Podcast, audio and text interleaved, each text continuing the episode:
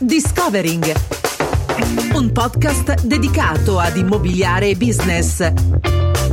Puoi ascoltarlo o avere maggiori informazioni su www.micheleschirru.it slash discovering.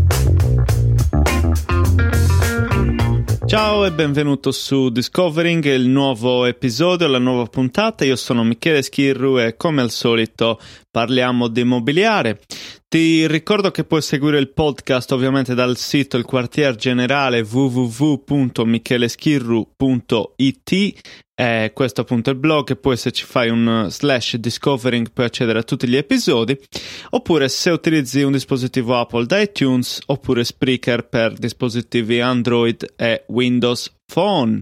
Sono andato a vedere un dato che è stato pubblicato dal governo britannico attraverso la English National Survey relativo in sostanza al mercato immobiliare e che va fino al 2016. Il 63% degli, dei cittadini britannici, delle famiglie britanniche, possiede un immobile, è proprietario di un immobile. Di questi la metà lo ha fatto attraverso un mutuo, l'altra metà invece ha acquistato direttamente in cash. Questo numero totale, quindi di circa 63% eh, delle, dei britannici, equivalenti a circa 23 milioni di famiglie, è andato in calo rispetto a quello che è invece il picco ottenuto nel 2003, quando si è arrivati al 71% di proprietà totali. Quello che sta succedendo inoltre è, que- è, un fattore molto legato a quello che è l'andamento del mercato immobiliare con dei prezzi sempre uh, in aumento, tant'è che si riscontra che, visto il bassissimo costo di accesso al denaro con gli interessi ai minimi storici, considera che qua siamo praticamente prossimi allo zero in termini del tasso imposto dalla Banca Centrale uh, Britannica, ehm, il 18% diciamo è la cifra che influisce sul reddito per chi detiene un mutuo.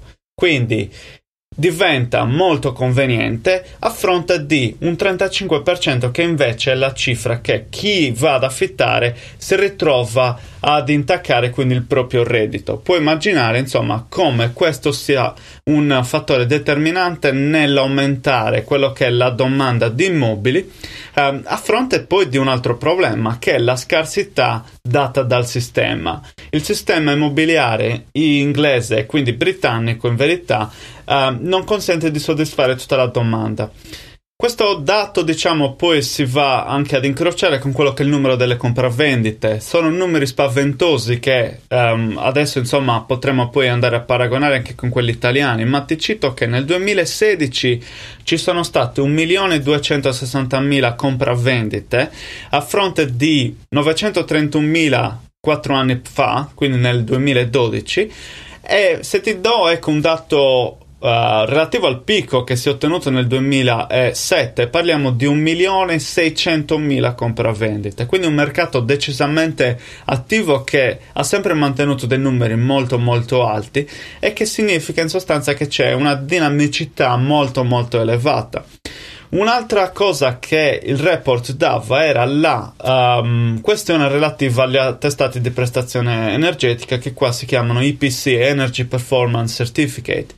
In poche parole, nel 2016 si sa che il 28% delle case è compreso dalla banda A fino a quella C, quindi un tasso molto elevato, mentre invece nel 2005, quindi solo 10 anni fa, questo dato era relativo al 5%. C'è stata una grandissima um, influenza da parte del governo che ha incentivato questo tipo di um, operazioni attraverso le ristrutturazioni e i cosiddetti Green Deal, dove praticamente si va a ricevere delle detrazioni fiscali per chi fa questo tipo di operazione. Allora, se andiamo a rapportare questi dati all'Italia, che cosa succede? In Italia circa il 70% delle famiglie italiane detiene un immobile di proprietà.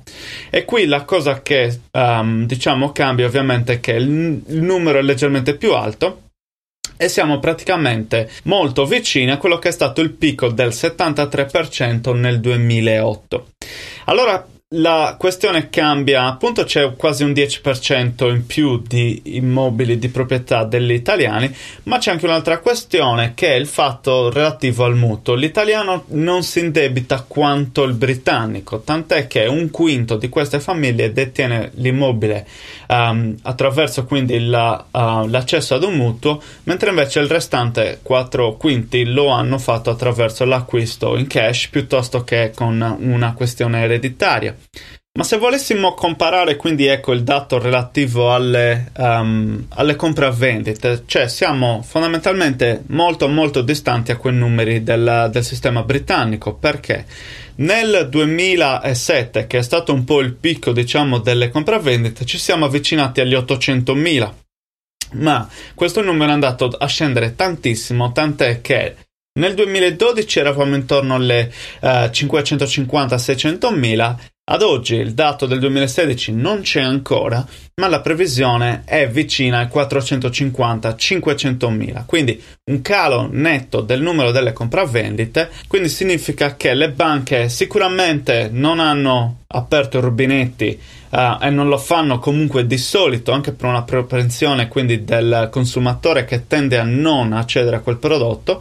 Um, e qua mi viene ecco una riflessione è il consumatore che non lo vuole fare oppure è il tipo di sistema bancario che non dà un accesso semplificato ecco, al, al, al consumatore? Considera che per esempio in UK c'è un mutuo esclusivo per gli immobili a reddito che si chiama Buy to Let Mortgage, mentre invece qua in Italia non esiste.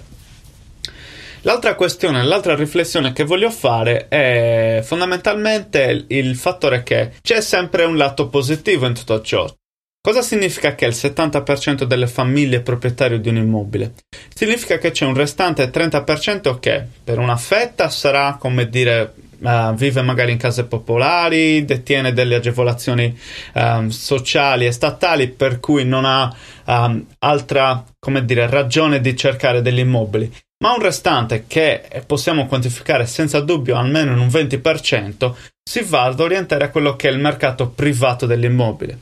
Quindi, per coloro che vogliono investire in immobili a reddito, quindi a comprare un appartamento per poi affittarlo, c'è una grandissima fetta di mercato che può essere sfruttata.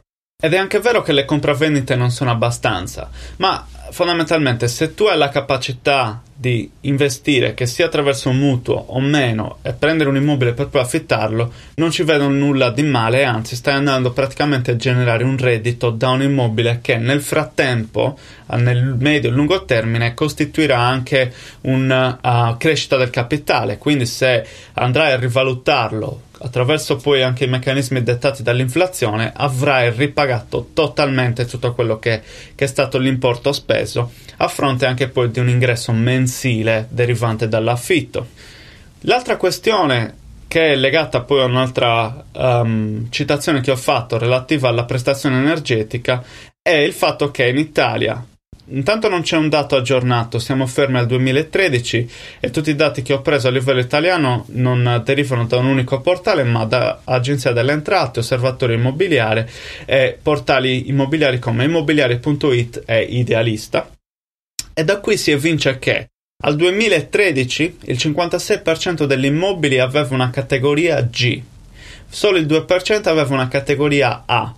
Cosa implica questo fatto? Implica il fatto che se tu voglia poi andare ad investire in immobili a reddito, io ti consiglio di mettere ad investire dei soldi immediatamente sul um, miglioramento quindi dell'efficienza energetica. Per qual motivo? Fondamentalmente significa pagare meno bollette finali perché ci sarà una dispersione energetica molto molto inferiore, quindi le finestre in PVC piuttosto che col rifacimento del tetto se necessario, evitare quello che è la dispersione. E tutto ciò ti consentirà di riflettere in una um, richiesta di un affitto più alto verso i tuoi inquilini, perché ovviamente stai dando un immobile che è decisamente efficiente.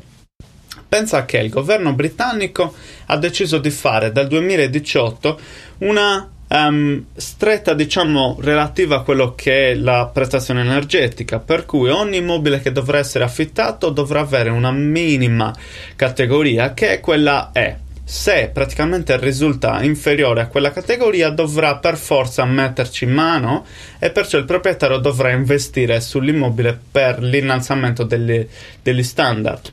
Mi sembra un'ottima idea che secondo me dovrebbe essere implementata anche in Italia. Quindi se vuoi investire in immobili a reddito, questi sono i dati. Hai una fetta di mercato che comunque c'è perché le persone hanno, avranno sempre comunque bisogno di um, un immobile, di una casa, del posto in cui sentirsi fondamentalmente come si dice a casa e quindi se è stato fatto in un altro stato britannico che ricorda più o meno la nostra percentuale di um, proprietari di casa con una simile percentuale di persone in affitto quello che cambia fondamentalmente è una maggiore propensione a quello che è l'investire in immobili a reddito e perciò non lasciare le occasioni al caso. In Italia si pensa troppo al trading immobiliare quando invece si dovrebbe tornare all'investimento nel mattone per il lungo termine, per gli immobili a reddito.